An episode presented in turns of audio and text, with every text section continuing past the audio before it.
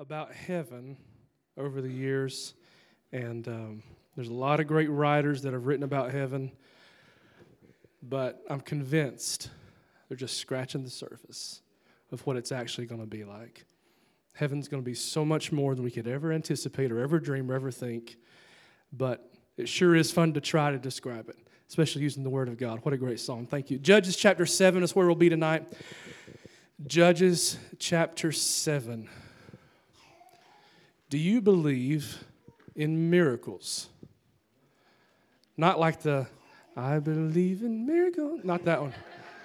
Not the hot chocolate one from the 70s. I had to, I had to look it up to make sure I had the right band.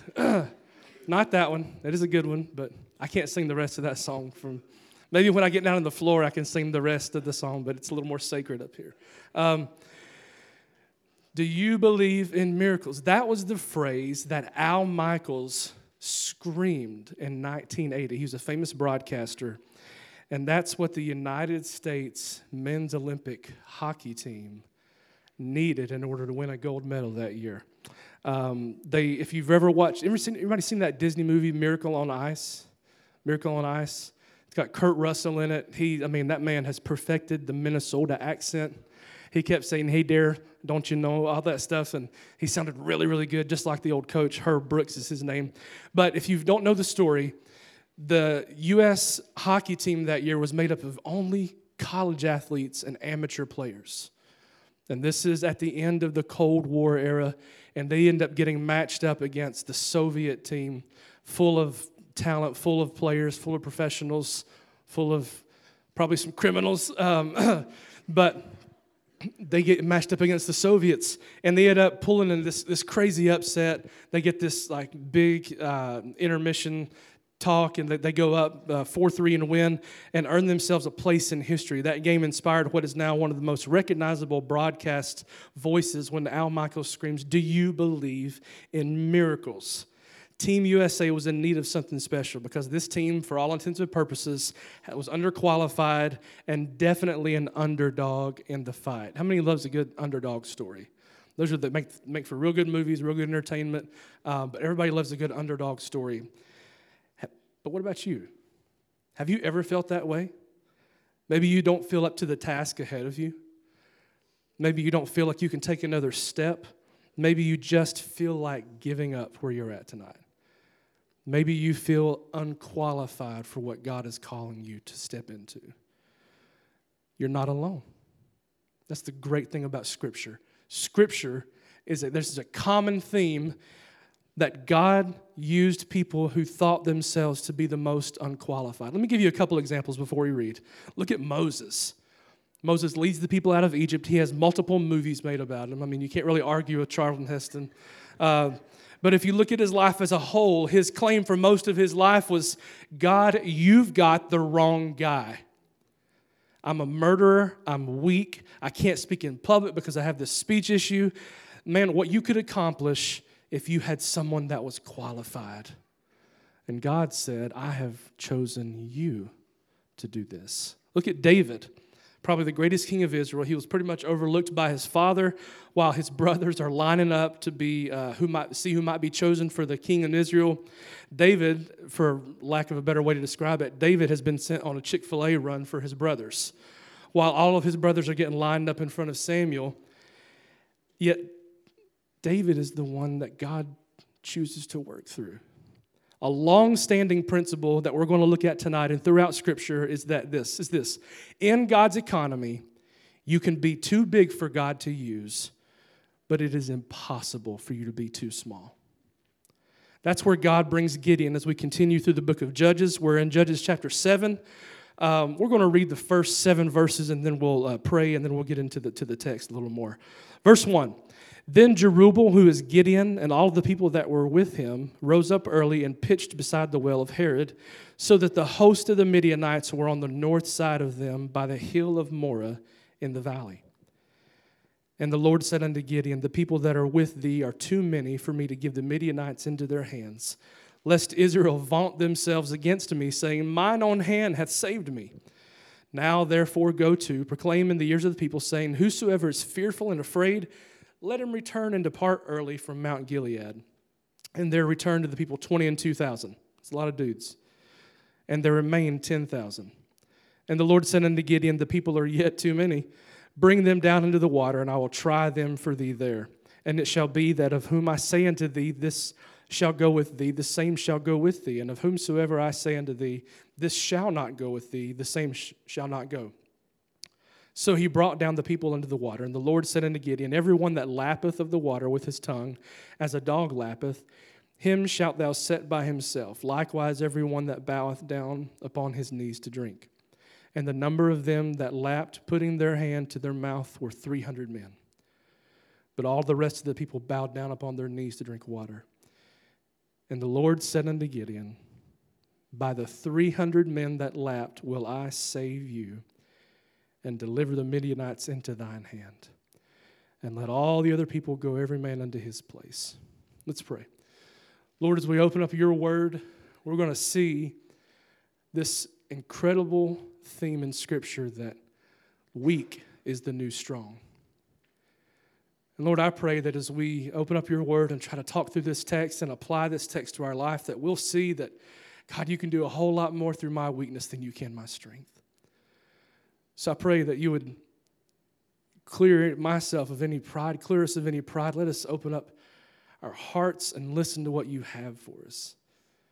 Help me to say the things I need to say. Help me to, to skip over the things I need to. But Lord, use me tonight as we try to open up your word. In Jesus' name we pray. Amen.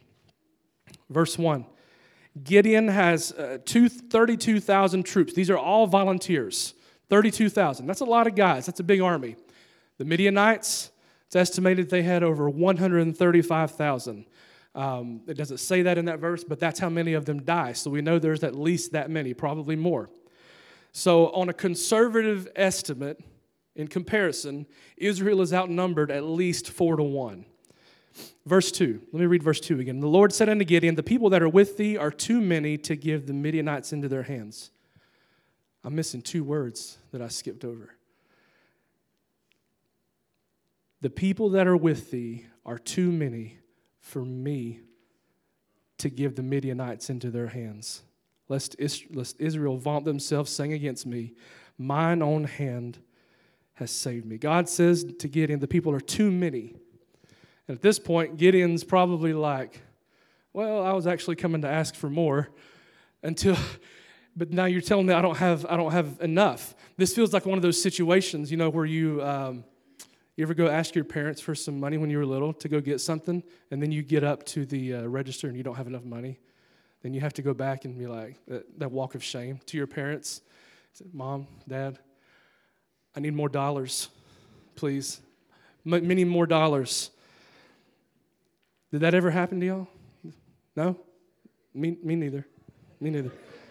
me neither. If my mom's watching, I'm sorry.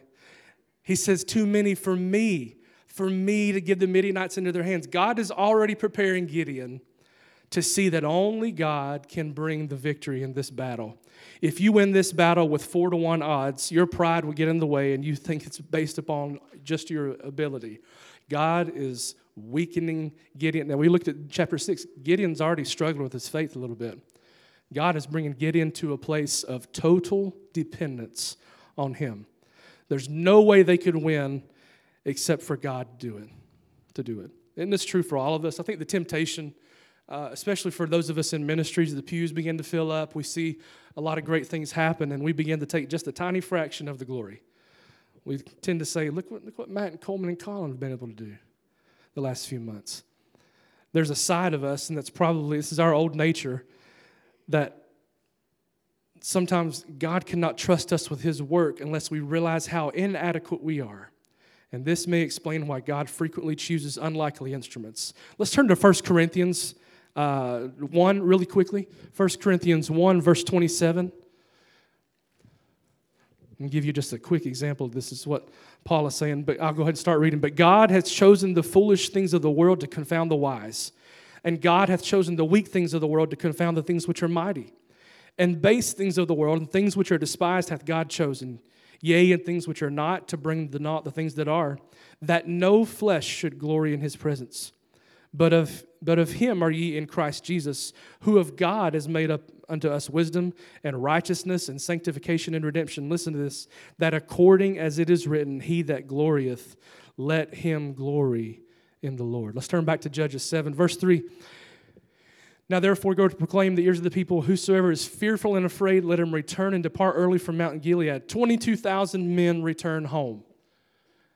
Gideon's left with 10,000 guys. How many are in the Midianite army? At least 135,000. The odds are getting less and less in their favor. Okay? Um, but this, this is not like a, a, big surprise that this happened. This is actually a principle that's found in Deuteronomy 20.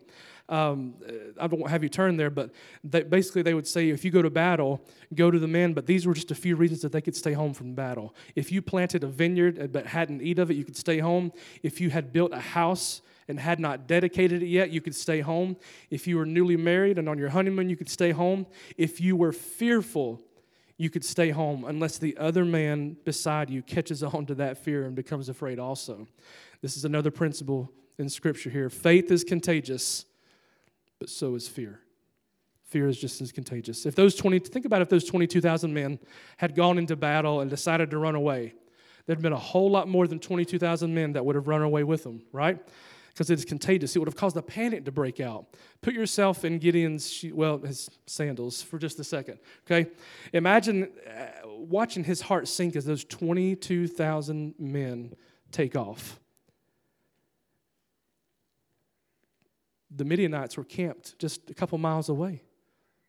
It's not like they can't see or hear what's going on. Many had greater fear of man than trust in God, so they departed from what appeared to be a humanly impossible situation. How could 32,000 untrained and unqualified Israelite troops defeat an armed force of 135,000? One mighty God was soon to bring that answer. God wanted the victory, and He wanted to teach Israel to trust Him and give Him the glory. If, and in our Christian life, if our victories seem to make us self reliant, they ultimately work against us to dishonor God. Self sufficiently sufficiency usually leads to God deficiency. Verse 4 the people are still too many. So he's going to put the surviving 10,000 men through a second test by asking them to take a drink down at the river we never know when God is going to be testing us. I read this illustration. I want to read it to you really quickly. Uh, this was taken out of uh, Duke University's staff newsletter, so forgive me. I'm not a Duke fan, but it, it, makes for a good illustration, so I'll read it. At Duke University, there were four sophomores taking organic chemistry. They did so well on the quizzes, midterms, and labs, they all had an A for the whole semester. These four friends were so confident the weekend before finals that they chose to drive up to the University of Virginia for the weekend to party and hang out with friends. But unfortunately, they had a flat tire on the way back, didn't have a spare, and couldn't get help for a long time. As a result, they missed the final. The professor thought it over and then agreed they could make up the final the following day. The, the guys were elated and relieved. Well, they, I missed a point. They were lying about this flat tire, obviously. So they studied the next day to get ready for this final, and the professor brings them in. He lays down this book. The first question was about like radical formation theory for five points. And they got it all right. They were all smart. The second question, they're all in a separate room. Which tire was flat? you never know when you're about to be tested. The point is here is that you never know when you're going about, about to be tested, and I hate Duke. That's the other point. Okay? So he continues, amen. So he continues testing the men. This test, it's not like your typical military test. If you, where's my military guys at? Anybody in here? A few? You've never been tested in this way, probably have you? If, he says, If you lap from the water like a dog, you shall set apart by himself those men. The ones who bring the water to their mouth will stay. Typically, in military training, you're going to get tested about your proficiency with a weapon, your physical fitness, your stamina, your leadership. In ancient times, though, this made perfect sense. Why is that? This was a test of urgency. The first test was a test of courage. Are you afraid? Go home. The second test was a test of urgency. How quickly could you be ready for battle? You could bow on all fours down at the river, you could bend down or crouch down um, and put the water in your hands and bring it to your mouth to, to, to get water. And still be aware and still have your weapon in hand. Only 300 men did that. Only 300 men lived in the yellow. I'd never heard that phrase until I uh, was studying it out recently. Um, it's a kind of a law, I think it was a law enforcement training technique. Living in the yellow, always being aware of what's going on around you. A person who is prepared walks into the rooms and take notice of things. Uh, they, they notice exits where people are. This is what they're talking about, living in the yellow. This was a test of urgency and awareness.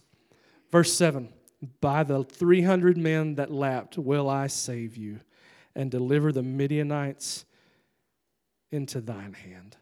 Their options were reduced to trust God and his promise or die. That's all they had. Those were the only two options. Let's read verse 9 through 11. And it came to pass that same night that the Lord said unto him, Arise and get thee down to the host, for I have delivered it into thine hand. But if thou fear to go down, go down with Purah, thy servant, down to the host, and thou shalt hear what they say and afterward shall thine hands be strengthened to go down into the host. Then went he down with Purah his servant unto the outside of the armed men that were in the host. The Lord says, Go down to this camp. If you're afraid, take your, take your servant Purah with you. Guess what? He didn't waste time. He was a little bit afraid, so they go straight to the camp. And you're going to hear what they're saying in these, in these, uh, in these uh, coming up verses. Verse 12. And the Midianites and the Amalekites and all the children that were east lay along in the valley in the grass like grasshoppers for multitude. And their camels were without number, and like the sand by the sea for multitude. Again, probably over 135,000 men camped on this hill. Now, God had already encouraged Gideon five different times in chapter 6 and coming into chapter 7. He's, he reminded him again, I'm going to deliver the Midianites into your hand. But we see kind of the humanity of Gideon in this moment. Gideon is still afraid, so he takes his servant Purah and they go down to the camp. In verse 13, when Gideon was come, behold, there was a man and told a dream unto his fellow and said, Behold, I dreamed a dream, and lo, a cake of barley bread tumbled into the host of Midian and came unto a tent and smote it that it fell and overturned it, and the tent lay along. And his fellow answered and said, This is nothing else save the sword of Gideon, the son of Joash, a man of Israel. For into his hand hath God delivered Midian and all of the host. Verse 15. And when and it was so when Gideon heard the telling of the dream and the interpretation thereof, that he what? Let's say it together. He worshiped. This is nothing else. His friend interprets this dream for him and he's explaining it to him. Barley was a sign of uh, poverty, it was a sign of poor. Israel was impoverished during this time. This is a picture of what Israel was about to do. This is also the sovereign hand of God leading Gideon into the camp.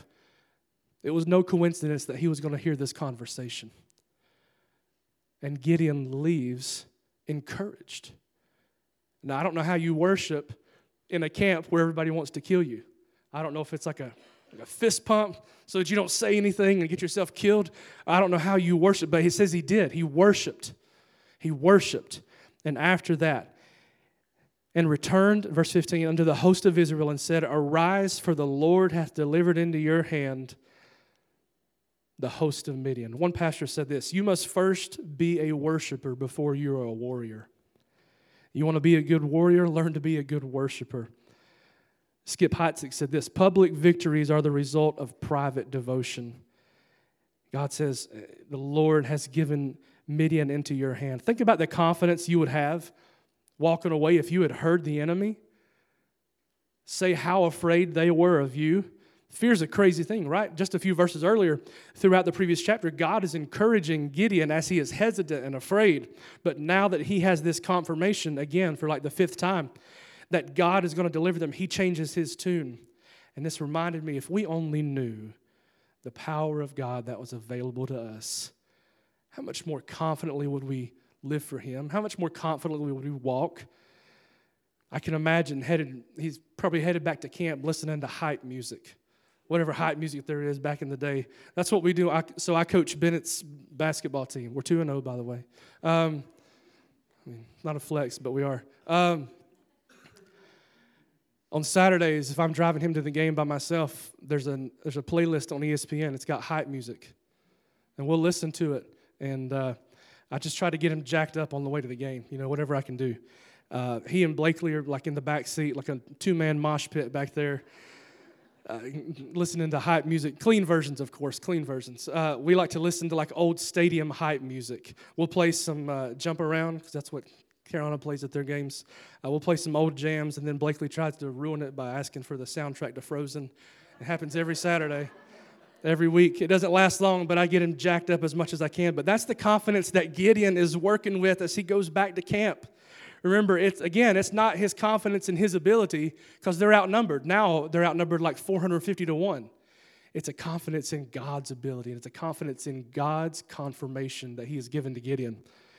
Verse 16, this is the plan. And he divided the 300 men into three companies, and he put a trumpet in every man's hand with uh, empty pitchers and lamps within the pitchers. And he said unto them, Look on me and do likewise. Verse 18 When I blow the trumpet, and all that are with me, then blow ye the trumpets on every side of the camp, and say, The sword of the Lord and of Gideon.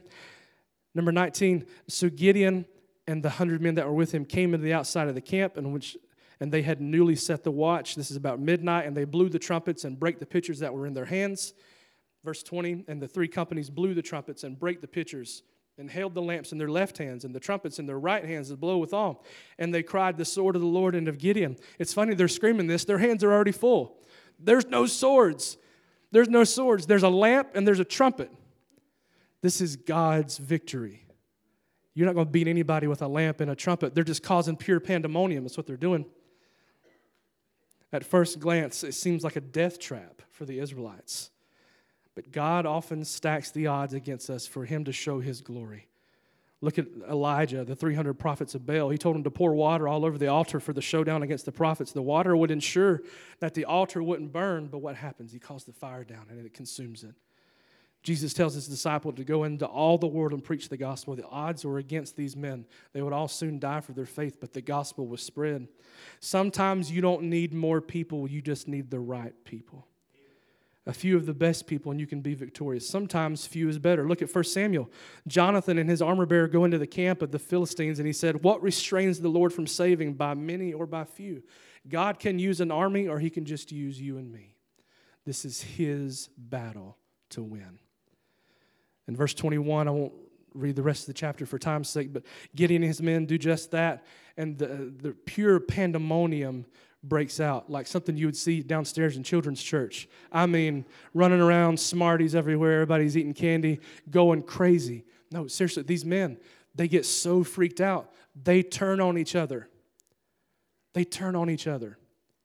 This is God's victory to win. It's a miracle that only He can do. We're going to start. I'm going to, I want to point out three elements of God's power in this chapter that I want to point out tonight. These specific areas of God's power and his sovereign hand were evident in three areas where we can experience the same. Remember, all of it was God's power, not ours, and it's the same for us today. Number one, they saw God's power in weakness. God was already encouraging Gideon for this task, but he was going to bring Gideon and his army to a place of total, absolute dependence. Alistair Begg said this If dependency is our goal, then our weakness is an advantage. How? How was this? How did God display his power and weakness? Through the testing process. That testing process was painful, wasn't it? It's the same way for us. We don't like to be tested. We don't like to go through physical pain. We don't like to go through uh, trials and hardships in life. Think about Gideon watching all those men walk away. You don't think there was some doubt and some fear in his mind and heart? Absolutely, it was. Let's quickly turn to 2 Corinthians 12. And I'm going to go ahead and start reading uh, while you're turning. And lest I should be exalted above measure through the abundance of revelations, there was given to me a thorn in the flesh, the messenger of Satan to buffet me, lest I should be exalted above measure. For this thing I besought the Lord thrice that it might depart from me. How will God bring us to a place of total dependence on Him? A lot of times it's going to include some pain and getting our weakness exposed. Weakness is a powerful tool. I said it before. God can do a whole lot more through our weakness than He can our strength. Why is that? Because weakness subdues our pride and gets us off the throne in our life. And secondly, it increases our dependency. But why did God use this? Use the weakness. Let's look back at verse 2. And the Lord said unto Gideon, The people that are with thee are too many for me to give the Midianites into their hands. Lest Israel vaunt themselves in, against me, saying, Mine own hand hath saved me. Why did he do it this way? So that pride would not get in the way and that only God can get the glory from this. Proverbs 16, 18 is a very familiar scripture. Pride goeth before destruction and a haughty spirit before a fall. Pride will make fools out of every single one of us. Going back to 2 Corinthians 12, unless I should be exalted above measure or filled with pride through the abundance of the revelations, there was given to me a thorn in the flesh. Paul just had this, if you read the chapter before or the verses leading up to this, Paul had just had this incredible experience with God, and he was trying to describe it at the beginning of the chapter and in the chapter before, but then the focus shifts to this thorn in the flesh. Now, what that thorn is is debatable. There's all kinds of subjects and subject matter experts that, that talk about what this could have been. It could have been like a debilitating disease, it could have been something just very temporary. But the why of the thorn has never been in question. The why of the thorn was to bring Paul to a point of weakness so his pride would not get in the way. If we don't think pride is a big deal, compare the story of Gideon to the story of Samson, which we'll see later on in this book of Judges. Pride almost literally eats Samson alive. Paul and Gideon both learned this principle through pain. We can walk in our strength or we can walk in God's strength, but we cannot walk in both. Why does God allow us to be in battles like this in our lives? Sometimes they're physical battles like Paul faced, sometimes they're battles of the mind like Gideon was facing, but sometimes it's a battle in the home. If we think ourselves weak, He will make us strong. But if we think ourselves strong, He will for sure make us weak so that He gets the glory and our pride is not puffed up. Our weakness is a catalyst for His strength to shine and for Him to give victory when we totally rely on Him. Secondly, God's power in worship. Verse 9 through 15, uh, Gideon is still having a trouble getting a grasp on God's promises, and he says, Go down to the camp and see what they have to say. In verse 11, he says, Your hands will be strengthened. What a promise. He's already been given this promise before he ever gets down to the camp. God knows that Gideon is struggling, and so he leads him right down to the camp. And this, is, this shows that when God asks us to do hard things, he does not fold his arms and sit back and watch us go about it on our own. He's there to guide us and encourage us along the way. Remember, this has all been orchestrated by the sovereign hand of God. You cannot say it's a coincidence that Gideon overheard this conversation by accident. This was so that Gideon could be encouraged. And what does he do? What's his response? He worships.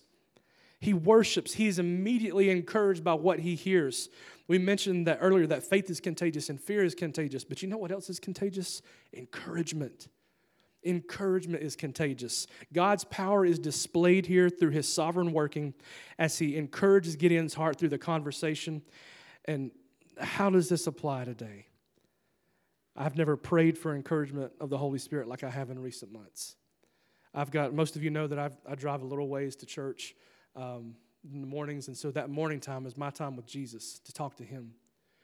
And there's been a lot of mornings where there's been more tears than words. And I'll just ask God, give me one thing to encourage my heart today to go on.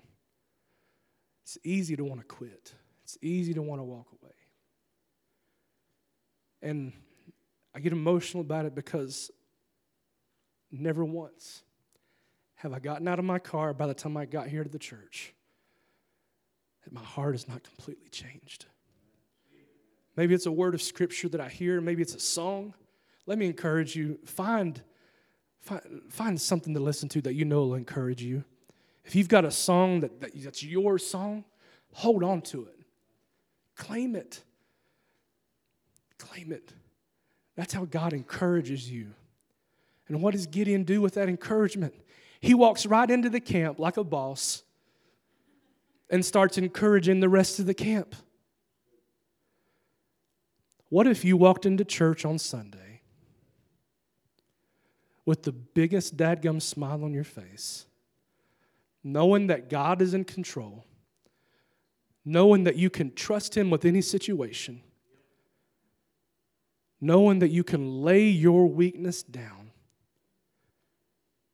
and let God use it in an incredible way. What if you walked into work tomorrow?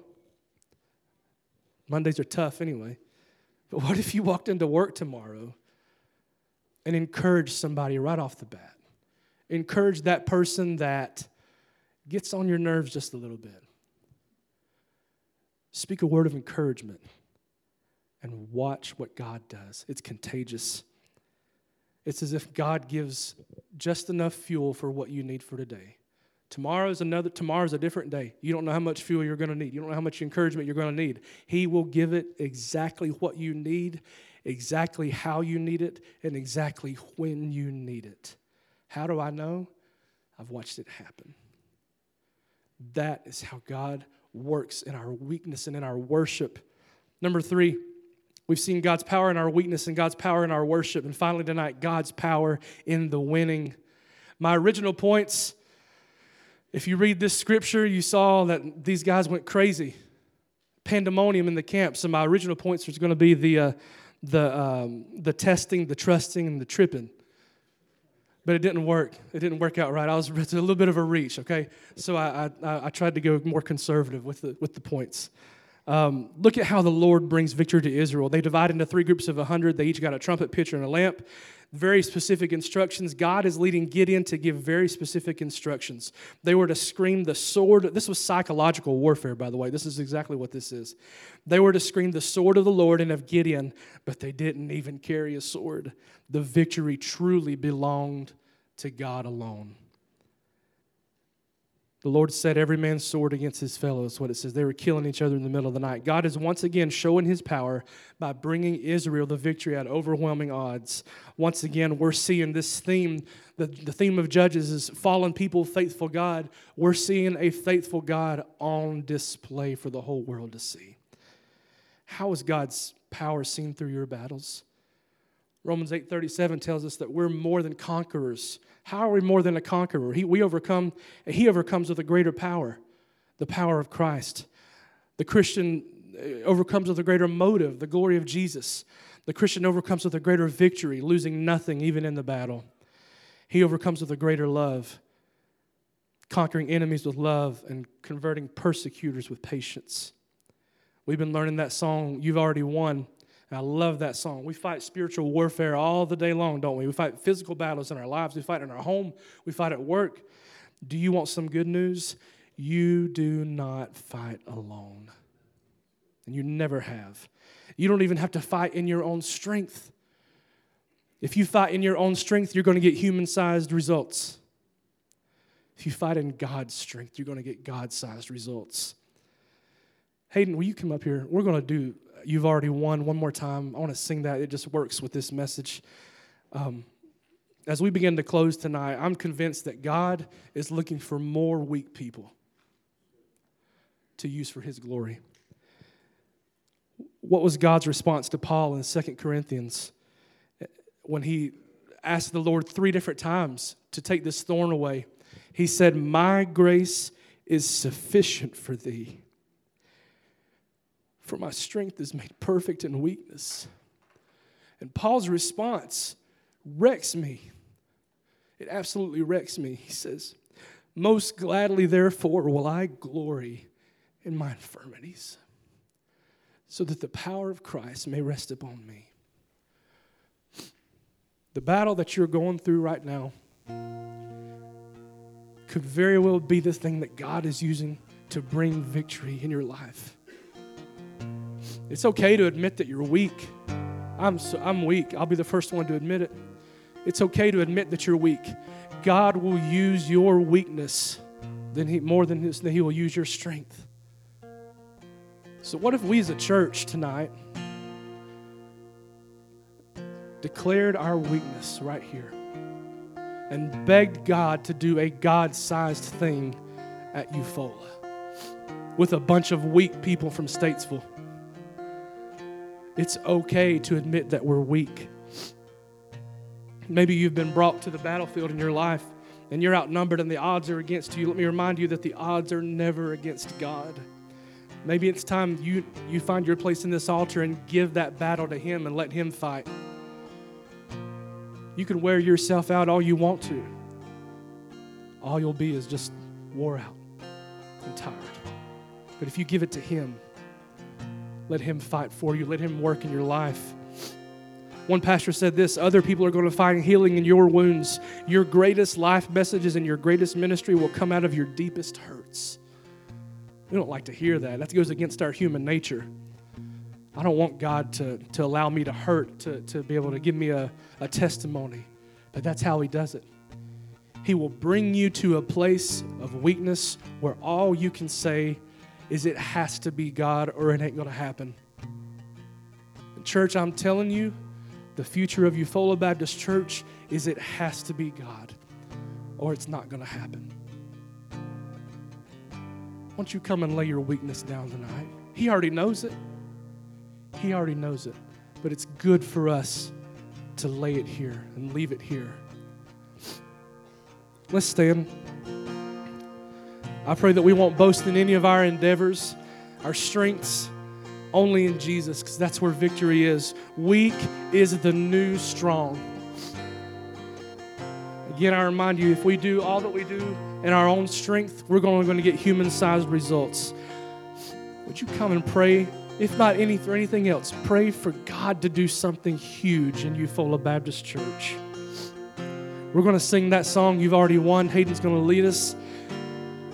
I love the message in this song. I'm fighting a battle that's already been won. You can look in Scripture, you can look at your Bible and see where we win time and time again. And it's not, it's not our ability, it's not our strength, it's not anything that we can do, but it's all Him. Only He can get the glory. Don't let our pride get in the way. Lay your weakness down, give it to Him tonight. Let's sing.